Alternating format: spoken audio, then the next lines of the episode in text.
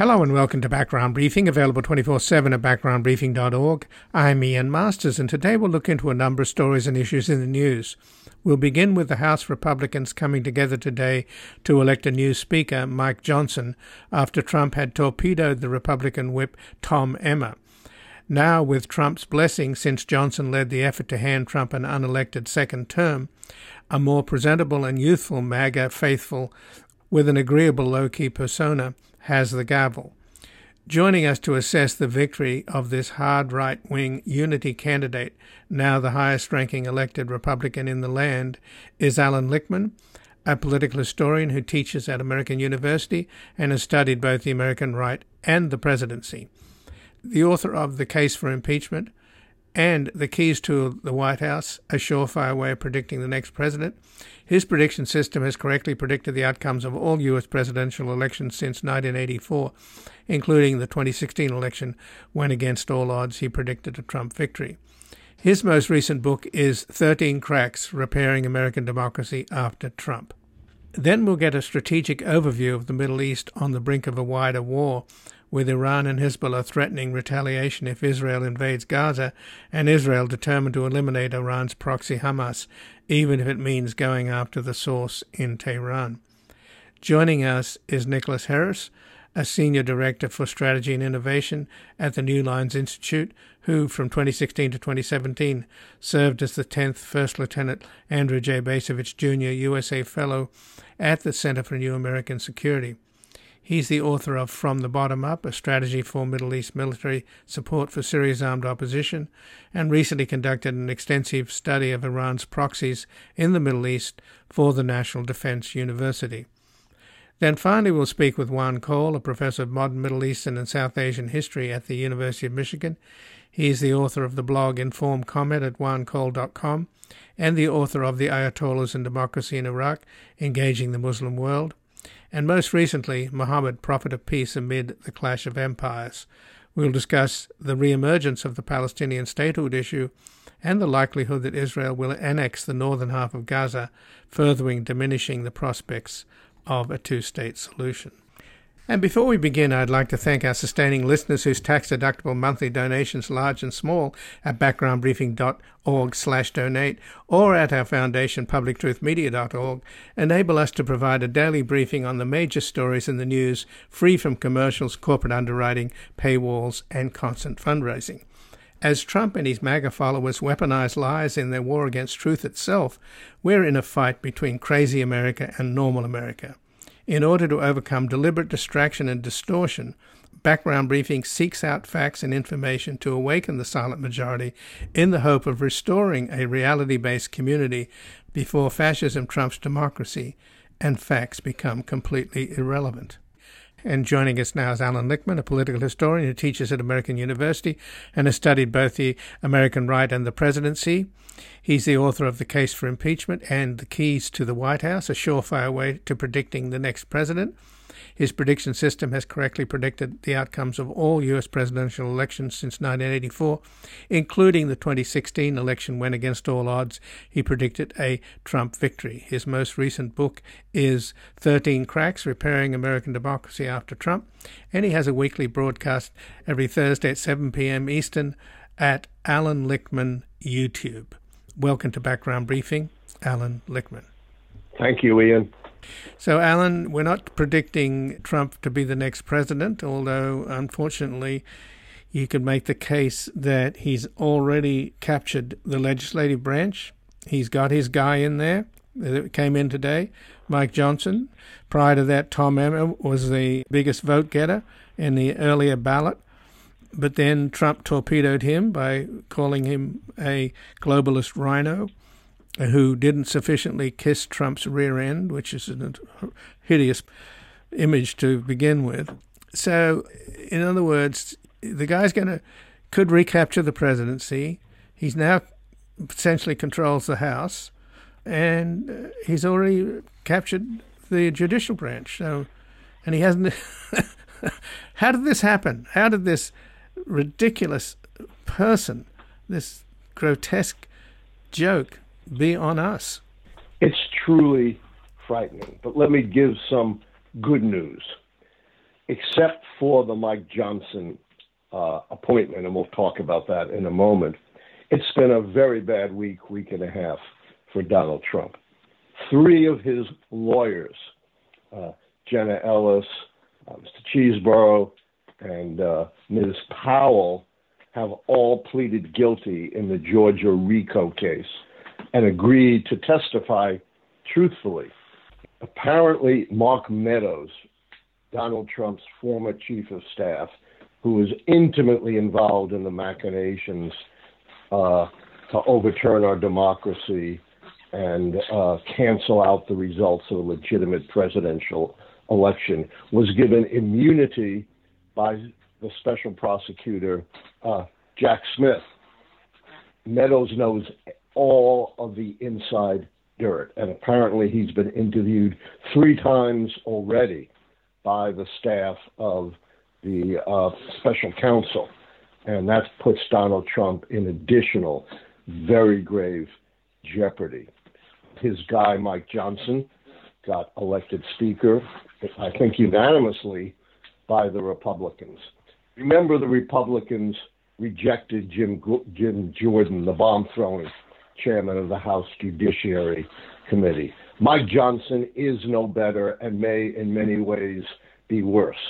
He's not a bomb thrower like Jordan, but he's much smarter, much shrewder, and much more able to achieve manipulations. He was one of the chief architects of the efforts to overturn the 2020 election, uh, helping to craft that bogus, baseless lawsuit coming out of Texas that sought to overturn the results in four swing states that voted for Biden. He was an active lobbyist in trying to get other Republicans to sign on to that bogus lawsuit. He is also staunch in his opposition to rights for women, minorities, and those who Republicans believe their lifestyle is repugnant. He may be soft spoken, but uh, he is no better than Jim Jordan. And by the way, this idea, oh, you know, maybe the moderate Republicans will stand up, there really aren't any more moderate Republicans. You know, you can call them moderate only because they're not so wildly extreme as representatives like Marjorie Taylor Greene or Matt Gaetz, but in no objective sense of the term are the moderates. And the big lesson here is this is Donald Trump's Republican Party. And even if Donald Trump were to leave the political scene, the malaise within the Republican Party would continue to exist because they've abandoned, we can talk about that if you like, everything they profess to stand for, and are now simply a group devoted to grabbing and holding power in order to make their rich donors and friends richer and to uh, extend their social controls. And uh, Johnson is uh, 51. He represents the 4th Congressional District in Louisiana. He's in his fourth term in the House, having been elected in, in 2016. And as you mentioned, he's a very hard right uh, conservative who has gotten a 92% rating from the American Conservative Union and a 90% rating from Heritage Action. But again, he is also one of the loyal loyal MAGA people who went to bat for Donald Trump and tried to get Donald Trump an unelected second term. So this man does not believe in democracy. No, he doesn't. And, you know, with Johnson at the helm, our democracy is clearly in peril. And this extends really throughout the Republican Party. As I mentioned, they've abandoned everything they profess to stand for except grabbing and holding power. Uh, personal morality, personal responsibility out the window with Donald Trump. And it earlier really had been out the window with Newt Gingrich, Bob Livingston, Dennis Hastert uh, gone. Respect for the Constitution and traditional institutions. They're the first crew to attempt to repudiate the 200 plus year tradition of the peaceful transfer of power. fiscal responsibility. They call for that only when they're out of power. Donald Trump and earlier George W. Bush and earlier H.W. Bush and Ronald Reagan rang up some of the biggest deficits in the history of the country. Limited government, well, their proposal for a national abortion ban would be the biggest intrusion on the private lives of Americans in the history of the country. States' rights, the abortion ban would overturn the abortion laws in the majority of states that provide for abortion rights. Uh, free enterprise, forget it. They support subsidies, export assistance. Uh, Trump has imposed tariffs, uh, crackdowns on unions, all ways in which they've abandoned free market enterprise, again, to support their business friends and business donors. So you can't just look at Donald Trump. You've got to look at what's happened to the entire Republican Party, uh, represented by Trump, but really a trend that's been going on for a long time. Well, uh, Trump put out a message today on his Truth Social. Congratulations to Representative Mike Johnson. He will be a great in caps, speaker in caps, make America great again in caps. So, again, does this mean that this guy uh, who has a friendly face and is certainly, as you say, not a short sleeve bomb thrower like the like Jim Jordan. I don't think he's going to have any of the scandal that associated particularly with Dennis Hastert and also with the wrestling coach who turned a blind eye to 177 young wrestlers at Ohio State being molested by the team doctor. So you know, he's married to Kelly Johnson. They've been married since 1999. They have four children. So, you know, he's got a kind of clean persona, but that sort of disguises his hard right record. So, is he going to shut down the government then?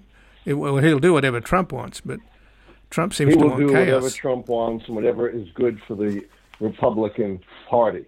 And the fact that he's got a clean record and isn't a bomb thrower makes him even more dangerous. You know, Jim Jordan would have been such uh, obvious target to go after, much harder to go after Mike Johnson because there isn't a hint of scandal. He seems to be a decent family man and is soft spoken, but don't be fooled by any of that. He has no more of a commitment to our democracy and to people's rights than uh, Jim Jordan did. Whether or not they shut down the government will depend solely on their political calculations? Do they believe that shutting down the government will hurt the Biden administration, perhaps by plunging the economy into recession?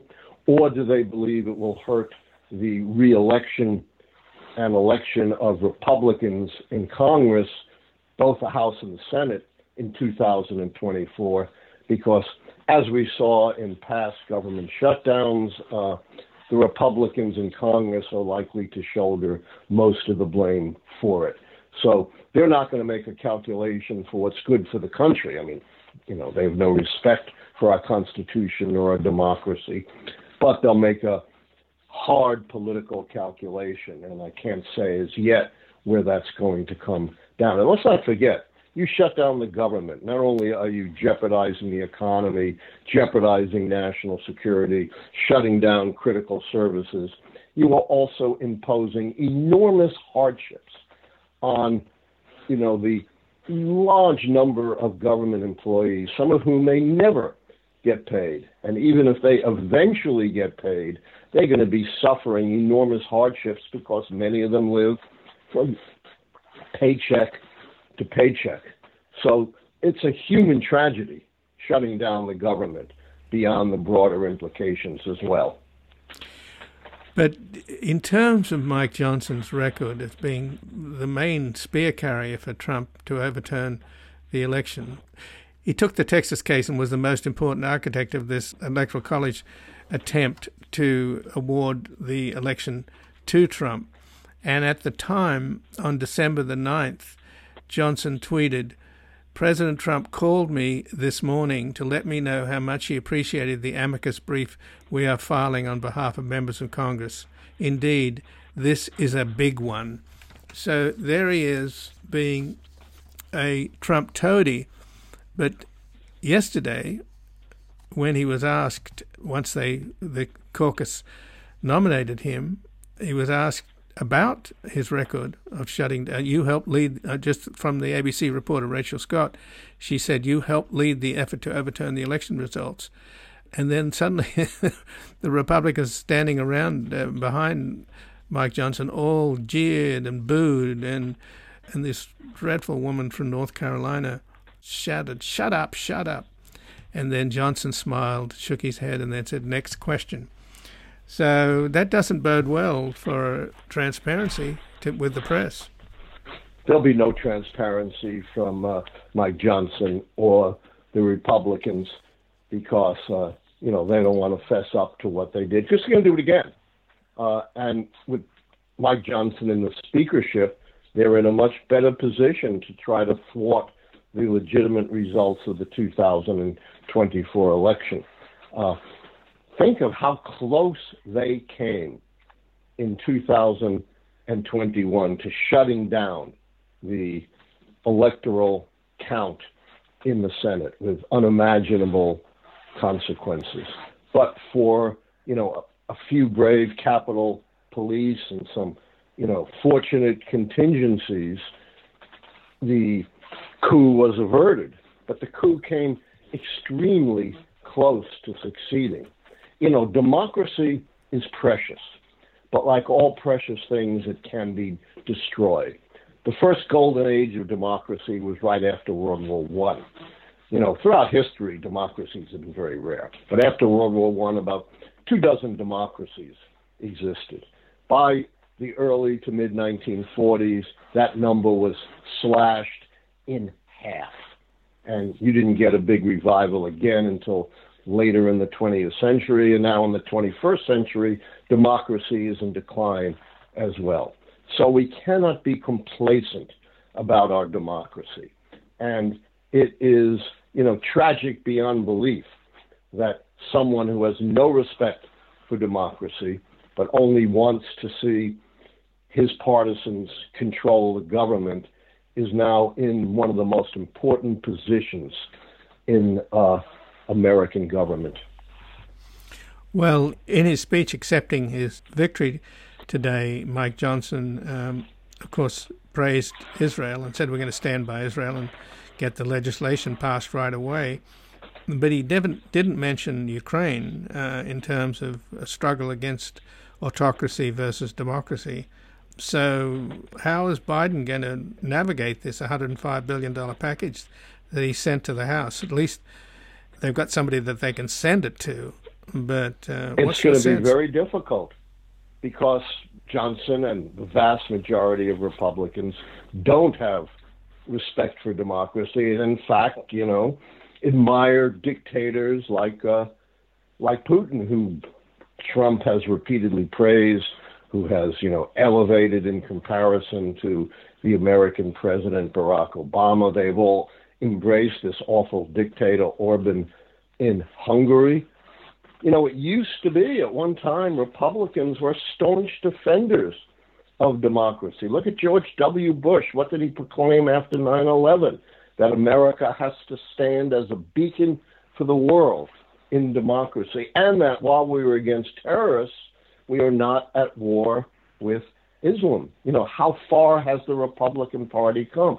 In essence, they've reprised the America First movement of 1940, 1941, led by the anti Semite Charles Lindbergh, which said we should not even give aid to the Allies resisting Hitler, and there would be no problem for the United States if Hitler took over all of Europe. You know, arrant nonsense, and we're seeing the same arrant nonsense again. That somehow an aggressive, murderous dictator like Putin, intent on expanding the Russian Empire, poses no threat to democracy and security in the United States.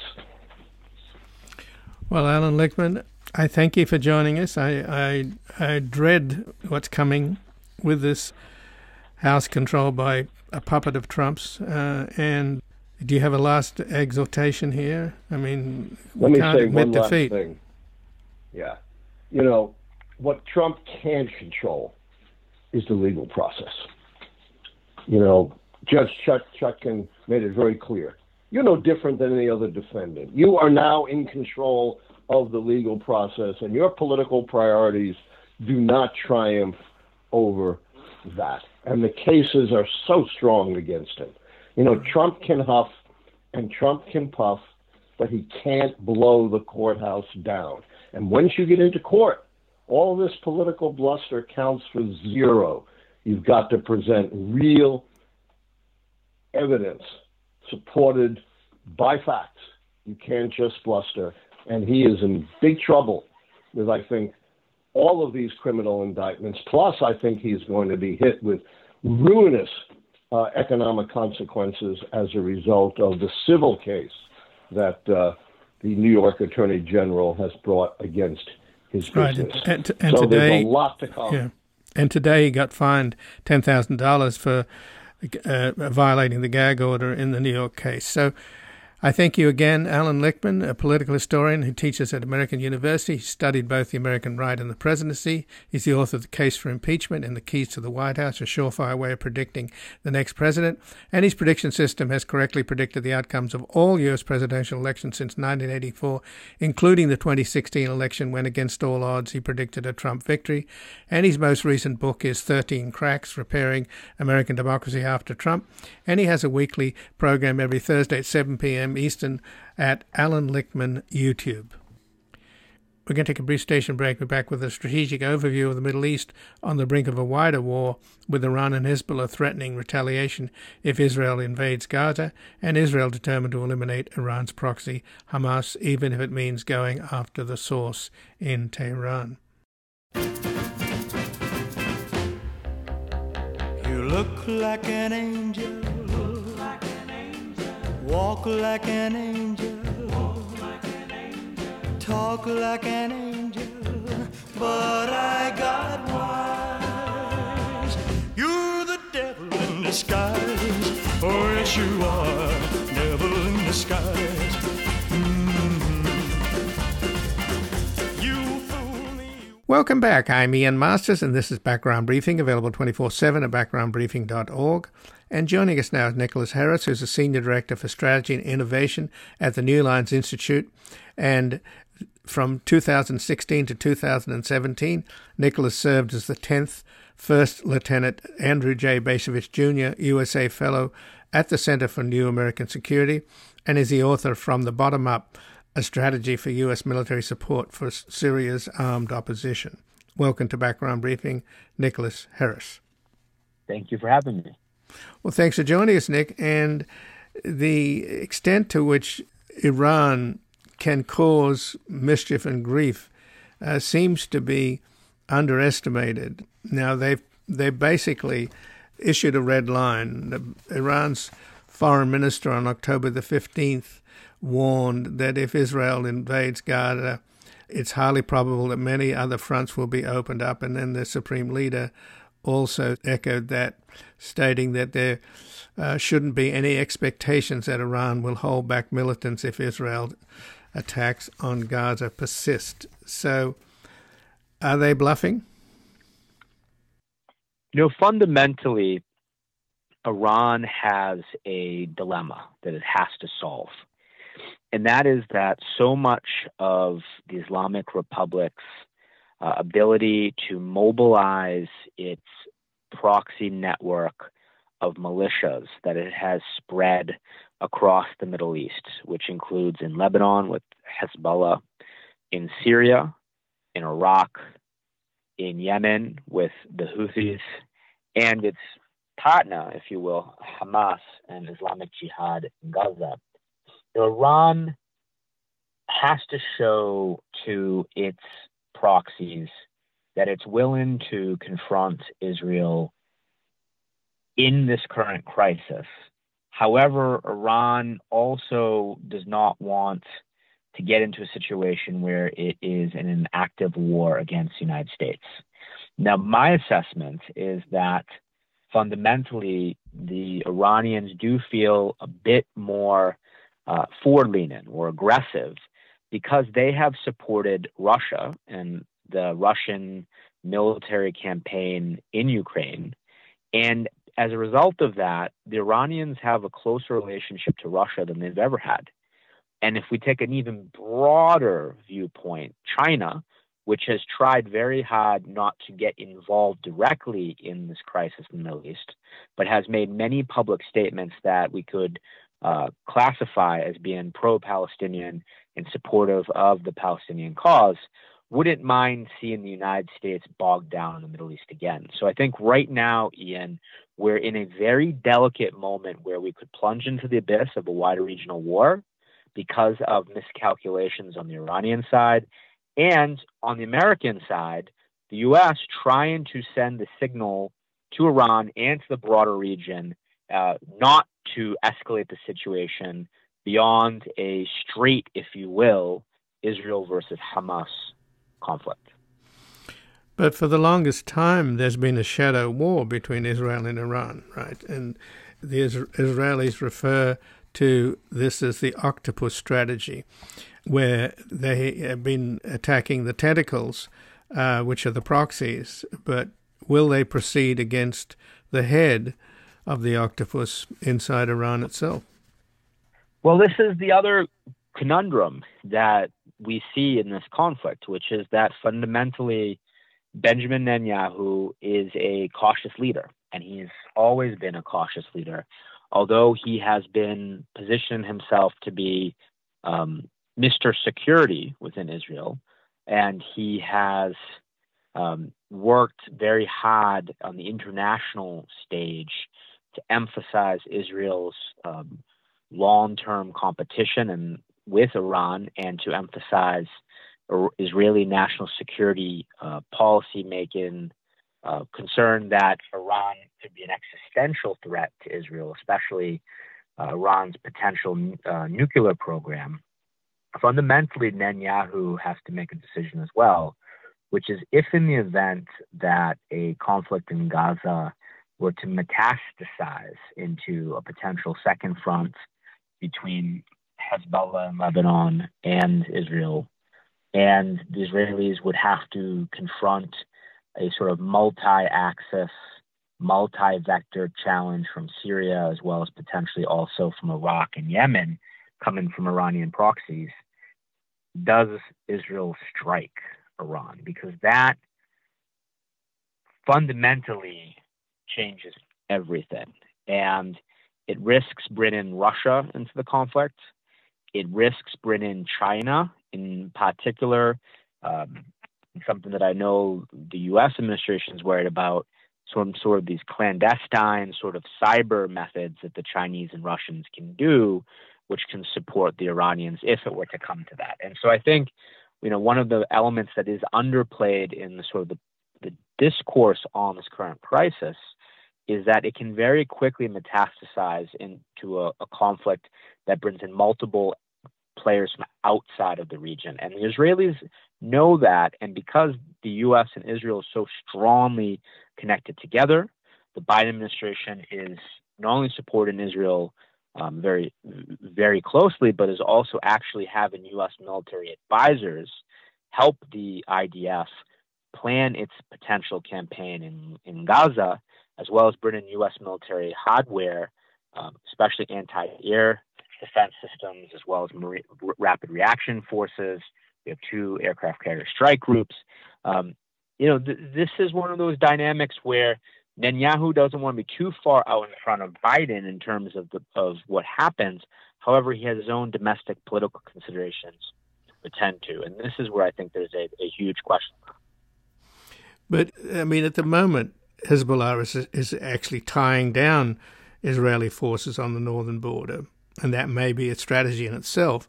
But if the land invasion happens, which the U.S. is trying to delay uh, to get more hostages out, but I'm pretty sure the, the Israelis are pretty determined. They believe that they can essentially eliminate Hamas and then basically hand over Gaza to the UN and to whichever Arab states want to reconstruct it. That seems to be their strategy. Whether or not it's realistic or not, I guess we'll find out. But if the Hezbollah pulls the trigger, I mean, as as bad as Hamas's missiles have been, they've been they'll be kind of a nuisance, like a mosquito, compared to the more accurate and powerful missiles that Hezbollah have. They're going to rain down on all of Israel, and that's going to complicate Israel's ability to retaliate, isn't it?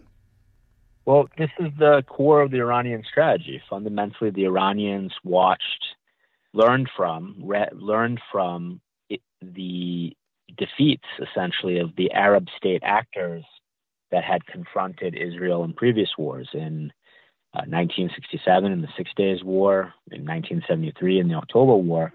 And the Iranian strategy is basically premised upon having multiple proxy organizations present in areas that border Israel um, and supplying those proxies with the capabilities uh, to deploy uh, tens and hundreds of thousands of missiles um, and rockets, fundamentally altering the ability of the IDF to take on one com- uh, opponent at a time and to bring overwhelming force to bear. And to your point about, okay, Hezbollah in the northern front, as the IDF refers to it, in southern Lebanon and northern Israel, by sort of continuing to put pressure on uh, the IDF on that front, does it prevent the IDF from being able to have the resources and reserve man and woman power that it needs uh, to fundamentally, essentially des- destroy Hamas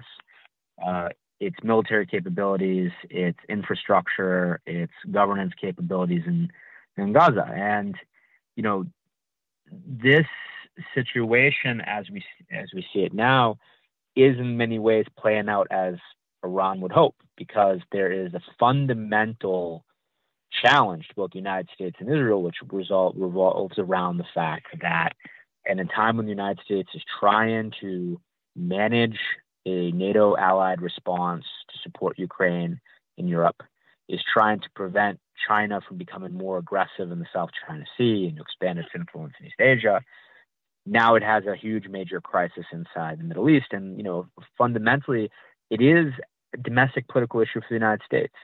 And Iran has knows this. There are at least 500,000 uh, U.S. dual nationals in Israel, according to the State Department you could have tens of thousands of U.S. dual nationals that are actually combatants in this war, mainly on the side of Israel, but also some that happen to be on the Palestinian side uh, and the Lebanese side as well, which is you know an underreported element of this conflict. And so it's a nightmare for the White House. Uh, it's a nightmare because it could be a shatter point, and Iran knows this.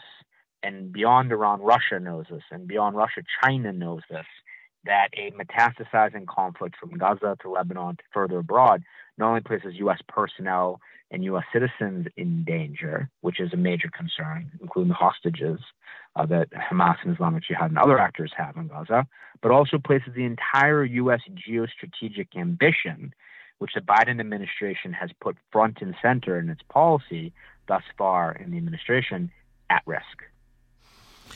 So, how does the Pentagon see it then? Do they have the capacity to deal with a, a, widening war in the Middle East at the same time support Ukraine? There's also the possibility of a war breaking out between Azerbaijan and Armenia, with Azerbaijan threatening to invade into an exclave that they have inside of Armenian territory. So, you know, given the possibility that Israel would like to go strike the head of the octopus and settle this thing once and for all. Are they going to drag the U.S. in? I mean, uh, you, you were saying earlier, Nick, that they don't have the ability to fly their planes across Iraq and Turkey. Uh, I think they, at one point, they had bases in, in Georgia that they could attack Iran from, but I'm not sure that that's viable. So, just from the point of view of the Pentagon, how many wars can the U.S. fight at once? Well, the heart of the issue is that the Pentagon would not want to be fighting a war in the Middle East to begin with, and the the challenge here is that all the incentives at the strategic level for the Pentagon has been to de-emphasize the Middle East, to emphasize um, Europe and Asia. And there are, you know, massive down downstream implications, if you will, in terms of U.S. readiness if the U.S. was brought into a, a war in in the Middle East, another large scale war against a state actor in Iran that has multiple different ways that it can uh, strike at U.S. personnel, both using its proxies as well as using its own uh, forces, as well as its own uh, significant supply of standoff weapons, so medium and long term, long range uh, missile systems, and uh, the U.S. does not want a war in the Middle East, and what it's trying to do now is essentially deter or intimidate, as some have said, uh, Iran from making a decision to escalate and making a decision that, you know, if Israel was to quote unquote go big in Gaza and do a large scale military campaign in Gaza, that it Iran wouldn't expand multiple different fronts against Israel within the United States, and you know beyond that, just also beyond the United States, other Western uh, Western allies. France, for example, has had uh, many of its dual nationals uh, killed by Hamas in this latest crisis, um, and the the the massacres that Hamas perpetrated inside Israel, and the fact that you have hundreds of hostages uh, held by Hamas, uh, many a uh, significant number of them dual nationals, has also sort of awakened in the West, if you will, uh, and close U.S. allies, France, United Kingdom, others in Europe, uh, a sense of this being an epical struggle and an epical struggle that gets tied into the counterterrorism wars of the 2010s, especially against ISIS. And so I think Ian, that's another element here that gets underappreciated is that um, there's a sort of sense of civilizational conflict that has really entered into the thinking of not just the publics but the leadership of the West as it looks at this. And so I begin to I begin to wonder if this isn't what the Iranians wanted all along. You know, the ability to have the Iranians and the Saudis talk so closely together in the in, as this crisis has gone on. The fact that the Iranians are going to the Organization of the Islamic Conference, and that the Iranians are, are you know essentially just based on you know what we hear from places like Egypt and Jordan, places where the brand, if you will, of Iran and the brand of Hezbollah in particular really took a hit because of Iran and Hezbollah's role in supporting the Assad government against the armed opposition in Syria. That's changing and on the so called Arab street, the rise of support for Hezbollah, the rise of support for Iran as a sort of major confronting actor against the United States Israel uh, is, is happening. And it's a real element here, and it's really entering into this discourse of a sort of civilizational standoff uh, that can have massive geopolitical effects, especially as it relates to sort of the U.S hope to develop a new international order or, or to revamp the international order based upon U.S. and allied um, prerogatives. So, just in closing, in other words, the Abraham Accords, Iran has found a way to neutralize, if not end, that initiative. But hasn't this theocratic leadership always had this kind of religious apocalyptic goal of essentially uh, not so much replacing the Saudis as the custodians of the holy shrines, but in effect showing them up and being the ones to tell the Arab world and the Arab street that we're the ones that can liberate Al Aqsa in Jerusalem and we're the ones that we're the more authentic heroes of a Muslim revival. Is that that's always been their strategy, hasn't it?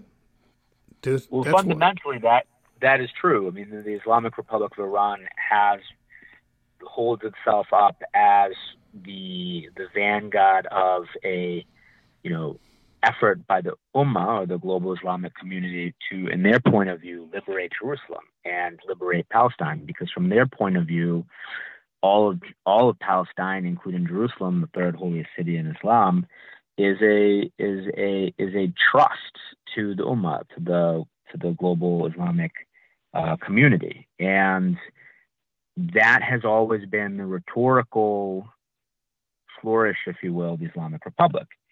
And you know, we saw this as well in 2021 with the war that happened between Hamas and Israel. Then we're seeing it now even more magnified.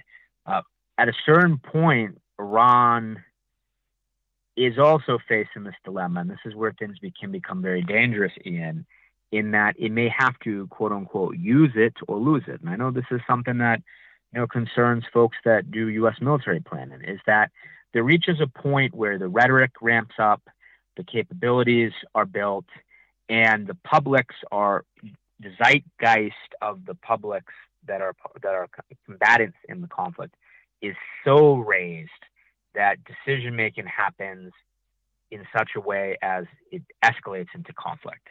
And this, I think, based upon the U.S. response we've seen and just how forcefully the U.S. has tried to deter Iran, indicates to me, and based on what I'm hearing and what we're seeing and what's being played out in public, that there is a major concern that the Iranian leadership, especially where you have Supreme Leader Khamenei, who's en- his entrance or the end phase of his life, where you have a kind of conservative, hardcore Islamic Revolutionary Guard Corps um, potential government that would take his place or an actor that would take his place after his death, that in some ways this current crisis could be viewed as the legacy building moment for the Islamic Republic with all the pressure it's come under in the recent years from internal protests and the fact that in many ways the geopolitics of the region have been going against it. And so this adds a significant degree of um, uh, of difficulty to the U.S. response. And, you know, we will know in the coming weeks, depending on how the IDF campaign plays out, the degree of risk that the U.S. is willing to take to sig- to showcase that it can stand strongly with Israel and to address the horrible massacres that Hamas committed uh, on October 7th and uh, to free the hostages that Hamas and other actors in Gaza took but that from the broader geopolitical, geostrategic perspective, when we start talking about what does the world order look like 20 years from now, how much risk they're willing to take at the White House. Well, just in closing, Nick, there's nothing more dangerous than apocalyptic religious nationalism, and uh, we're on the brink. And I thank you for joining us. Thank you, Ian. And again, I've been speaking with Nicholas Heras, who's a Senior Director for Strategy and Innovation at the New Lines Institute and from 2016 to 2017, Nicholas served as the 10th First Lieutenant Andrew J. Bacevich Jr., USA Fellow at the Center for New American Security, and he's the author of From the Bottom Up, a strategy for U.S. military support for Syria's armed opposition. We're going to take a brief station break. We're back discussing the reemergence of the Palestinian statehood issue and the likelihood that Israel will annex the northern half of Gaza, further diminishing the prospects of a two state solution. No one likes us, I don't know why. We may not be perfect, but heaven knows we try. But all around, even our old friends put us down. Let's drop the big one and see what happens. We give them money, but are they grateful? No, they're spiteful and they're hateful. Welcome back. I'm Ian Masters, and this is Background Briefing, available 24 7 at backgroundbriefing.org. And joining us now is Juan Cole, who's a professor of modern Middle Eastern and South Asian history at the University of Michigan. He's the author of the blog Informed Comment at juancole.com and the author of The Ayatollahs and Democracy in Iraq, Engaging the Muslim World, and most recently, Muhammad, Prophet of Peace Amid the Clash of Empires. Welcome to Background Briefing, Juan Cole. Thank you so much, Ian. Well, thanks for joining us, Juan. And there's a real possibility that once Israel engages in a land war in Gaza, that will cross a red line that Iran has already made clear, and uh, so has Hezbollah. So, do you see this war widening? I think we can't uh, rule out that it could widen, and to some extent, it already is widening. We, have had we've seen uh, uh, over a dozen attacks on U.S. on bases hosting U.S. troops in Iraq and Syria. in one of them, 20 U.S. military personnel were, were slightly injured. Uh, and uh, so, you know, there are regional repercussions to this. But, you know, the uh, we also should be cautious. Hezbollah talks a good game, but it is, you know, both a party and a militia. It has a position in the Lebanese government. And I think the rest of the Lebanese are telling it that you may not drag us into another war with Israel. Uh, and it has to worry about its future position in, in, in its own country uh, you know, getting involved in all this. So, but when Lebanon is, of course, a failed state and it can't take much more punishment, overwhelmed by Syrian refugees and corrupt warlords dividing the country, etc. So, how much, though, is there a thread here in terms of Iran's ability to what they call strategic depth, particularly in Syria. I mean, in effect, Iran is on Israel's border, eh, both in Syria, Lebanon, and in Gaza. And it's little wonder that the Israelis have been paranoid about Iran and see that as the main enemy. So, if things get out of hand, do you think Israel will go after the source, Iran? Well, I think there's real doubt that the Israelis would or could uh, attack Iran. Uh, you know, even the ability to uh, to get Israeli fighter jets over Iran is, is in doubt. Uh, they need to be refueled. They need to go over countries like Turkey or Iraq that would object.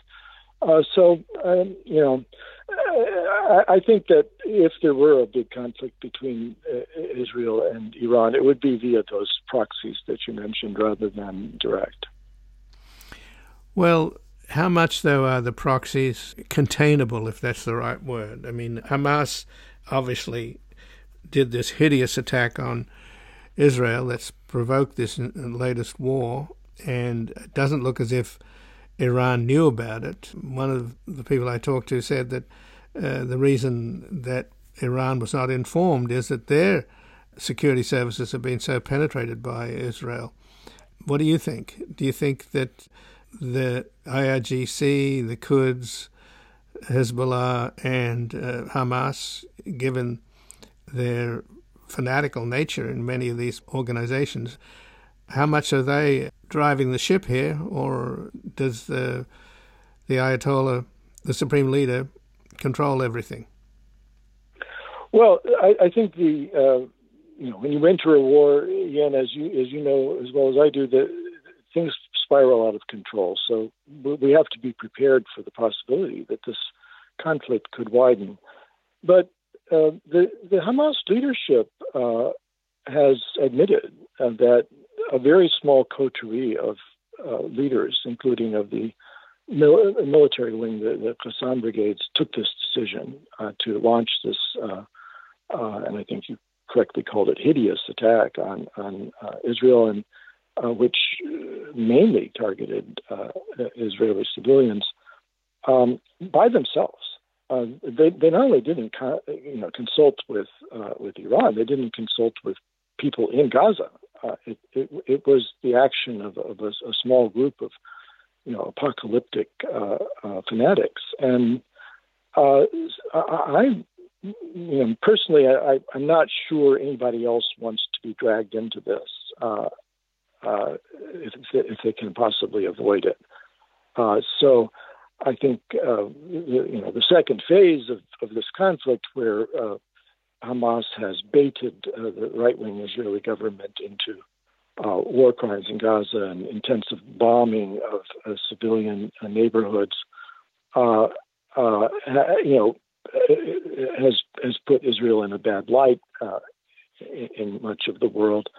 Uh, and there is would be pressure uh, uh, on some groups and from some quarters to intervene. Um, but again, I, I, I, think that there are constraints because, for instance, uh, Hezbollah does have uh, positions in Syria from which it could theoretically uh, shell uh, Israel.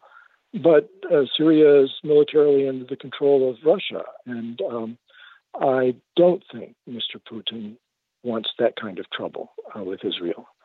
Uh, so I, I, think that he would rein in Hezbollah in that regard.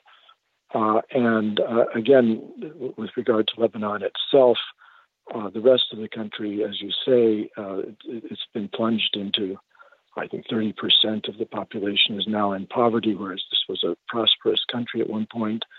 it has very large numbers of these refugees from Syria. Uh, the the uh, central bank uh, was was looted by the head of the central bank, uh, so the country has no currency reserves. Uh, it, it, it's not in a position to fight a war, and even to, to to withstand one. I mean, I think the Lebanese economy would be collapsed by by such a thing. And and Hezbollah is is again, it's a Lebanese entity, and, and the leadership uh, must know this. So uh, I, have been struck actually by how quiet uh, Hassan Nasrallah, the head of Hezbollah, has been uh, through these days, and I think that is uh, that is a result of the very difficult position that he's in. That uh, he has made these pledges of solidarity with the Palestinians and with Hamas, but he's not in a position to to fulfill those pledges without attracting an enormous catastrophe to his own country. Well, it does seem that uh, President Biden is doing everything he can to avoid a wider war. At least that's the signaling, that, the way I see it. He's also delaying Israel's ground invasion, uh, which again, at least Hezbollah and the supreme leader and the foreign minister of Iran have all said that that was a red line for them. Whether or not that's posturing or not, we I guess we'll find out. But my understanding is Israel's strategic aims in Gaza are to basically kill Hamas and then basically hand over Gaza to the UN and to whichever Arab countries want to pony up and reconstruct. Is that a realistic strategic uh, goal, do you think, Juan? Well, no, it's just not. Not no plans that the Israelis have for the Palestinians are realistic. Uh, the, as I understand it, what they'd like, what the Likud party, the ruling Likud party, would like to do, is to depopulate uh, northern Gaza uh, and to um, crowd the 2.2 million Palestinians into southern Gaza, uh, and then to destroy the networks of uh, tunnels under Gaza uh, with bunker busting bombs, and make the north part a kind of a demilitarized zone, like between the two Koreas. Uh, and then to to secure uh, Sderot and the southern Israeli cities from further Hamas incursions. Uh, but that's a very big think plan, and whether it can even be accomplished is in severe doubt. And U.S. military experts uh, well, like Peter Mansoor at Ohio State, who's a military historian and was in uh, General Petraeus' shop in, in Iraq, has have warned that uh, you know a, land invasion of, of Gaza is simply not going to be a walk in the park. Uh, the, the Israelis will be exposing themselves to guerrilla warfare, to back alley fighting. Uh, and it's not clear that uh, that what the Israelis say they want to do can be accomplished if it if it were accomplished, it's not clear that it, it would it would have a long term impact, uh, uh, positive impact on Israeli security. Right, but the mindset in Israel, at least amongst its leaders and its military leaders, is uh, you know we just have to finish this once and for all, and there seems to be a real temptation to want to try and eliminate Hamas, which of course, ironically, is Hamas's covenant is to el- eliminate Israel and the Jewish state and the Jewish people. And also, it may even extend to the fact that they talk about the octopus, that you know the tentacles are Iran's proxies, and go after the head of the octopus in Iran itself. That it may not be entirely realistic, but it seems that that is the mindset, at least amongst a lot of the leaders, and, and particularly this uh, Likud party. Well, I think the you know the Israeli public and the Israeli leadership are are raw and angry and, and understandably so about what happened. And so a, a lot of plans are being floated.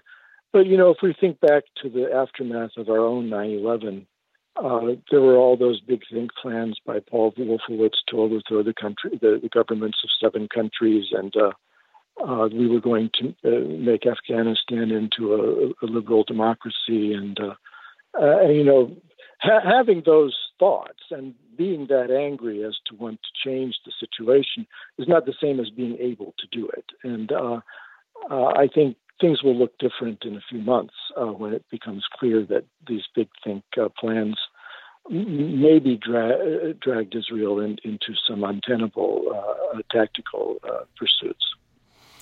Well, curiously and ironically, I guess, for the Israelis, or for at least, at least the Israeli right, is that the Palestinian issue is coming back into public's and the global consciousness, is it not?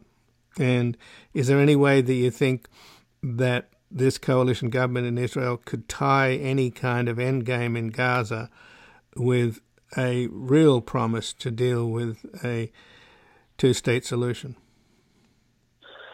No, Ian, there's no two state solution to be had. Um, the, if you count the annexed territory of uh, East Jerusalem and its surroundings, uh, there are probably seven or eight hundred thousand Israelis settled uh, uh, squatting on uh, on Palestinian property in the Palestinian West Bank.